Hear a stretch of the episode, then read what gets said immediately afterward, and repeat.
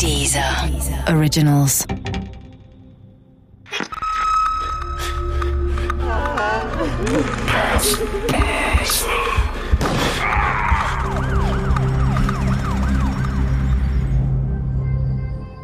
Todesfall Rudolf Rupp Teil 5 Oberhalb der Staustufe Bergheim zog man ein zuvor geortetes Auto aus der Donau. Den Mercedes 230e von Rudolf Rudi Rupp.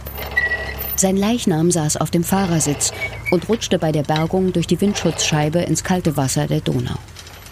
Rupps sterbliche Überreste waren teilweise durch Fischfraß skelettiert, ansonsten aber vollständig und wiesen keine Verletzungen auf. Eine Todesursache konnte bei der Obduktion nicht mehr festgestellt werden aber man konnte ausschließen, dass er erschlagen worden war.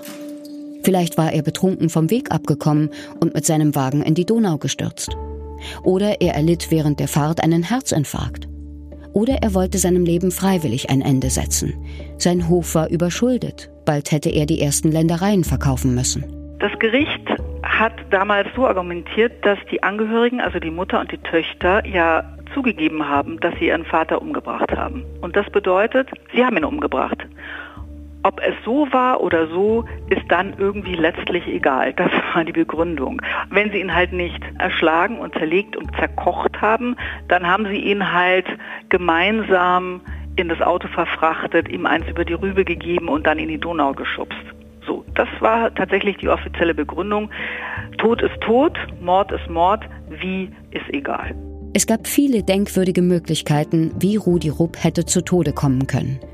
Nur eines konnte nicht geschehen sein, dass er zu Hause erschlagen worden war und seine Leichenteile an die Hofhunde verfüttert wurden. Doch genau deshalb waren seine Frau, seine Töchter und der Freund der Älteren verurteilt worden. Wieder begannen Polizeibeamte zu ermitteln. Die gleichen übrigens, die bereits die Familienmordtheorie erdacht hatten. Für Regina Rick ist das noch heute ein skandalöses Versäumnis des Rechtsstaates.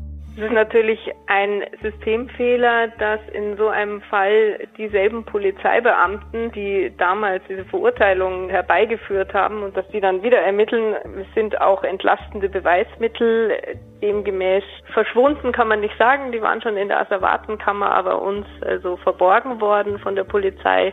Es ging da zum Beispiel um einen Autoschlüssel, äh, von dem äh, die Polizei behauptet hatte, den äh, gäbe es nicht. Das hätte natürlich ganz klar für ein Fremdverschulden ähm, gesprochen. Und dann habe ich beantragt, mir die Asservaten, also das ist das, was äh, bei zum Beispiel bei einer Leiche gefunden wird oder an einem Tatort, äh, was dann aufgehoben wird, dann habe ich beantragt, mir die anschauen zu dürfen und das hat die Polizei also versucht zu verhindern. Sogar als ich die Treppe hochgegangen bin, ist noch ein Polizeibeamter neben mir hergelaufen, hat mich gefragt, warum ich das dann anschauen will. Ähm, aber ich habe es mir angeschaut und siehe da, da war dieser Autoschlüssel von dem Mercedes. Also das ist natürlich ein ganz klarer Systemfehler, dass dieselben Polizeibeamten da wieder ermitteln dürfen. Die hätte man von vornherein rauslassen müssen. Gleichzeitig lehnte die Justiz ein Wiederaufnahmeverfahren lange Zeit ab. Erst ein Jahr nachdem Rudi Rupps Mercedes 230e samt Leiche aus der Donau gezogen worden war, gab das Oberlandesgericht in München den Wiederaufnahmeanträgen der Verteidigung statt. Am 25. Februar 2011 schließlich sprach eine Kammer des Landgerichts Landshut die Angeklagten frei. Allerdings war es kein lupenreiner Freispruch. Obwohl eine plausible These zum Tathergang vollständig fehlte, war das Gericht weiter davon überzeugt, dass eines oder mehrere Familienmitglieder Rudi Rupp getötet hatten. Einen Unfall oder einen Suizid schlossen die Juristen kategorisch aus. Es ließe sich lediglich nicht mehr feststellen, wer den tyrannischen Bauer getötet hätte. Die Familie ist ja nicht wegen erwiesener Unschuld freigesprochen worden, sondern weil man ihnen nichts nachweisen konnte. Ein Freispruch zweiter Klasse, so nennen wir das, finde ich in dem Fall skandalös, weil für mich sich ganz klar herausgestellt hat, dass der Herr Rupp Selbstmord begangen hat und dass er an diesem Abend nicht mehr heimgekommen ist und dass keiner der vier irgendwas mit seinem Verschwinden zu tun hat.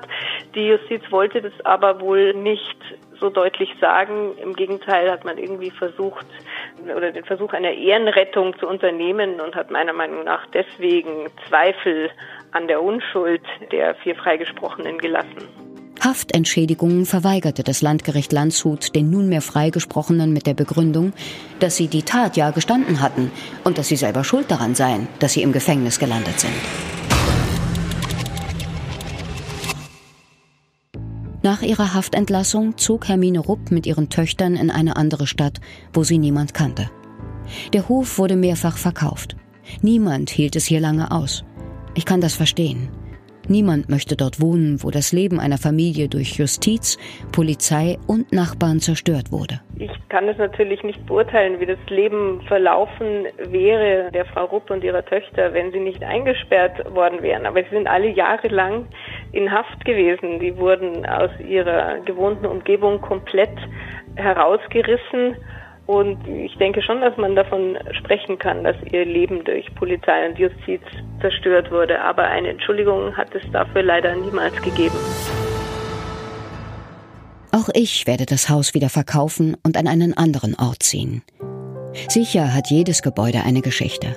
Aber ich brauche für meinen Neuanfang einen Ort, der in die Zukunft strahlt und nicht in der Vergangenheit verwachsen ist.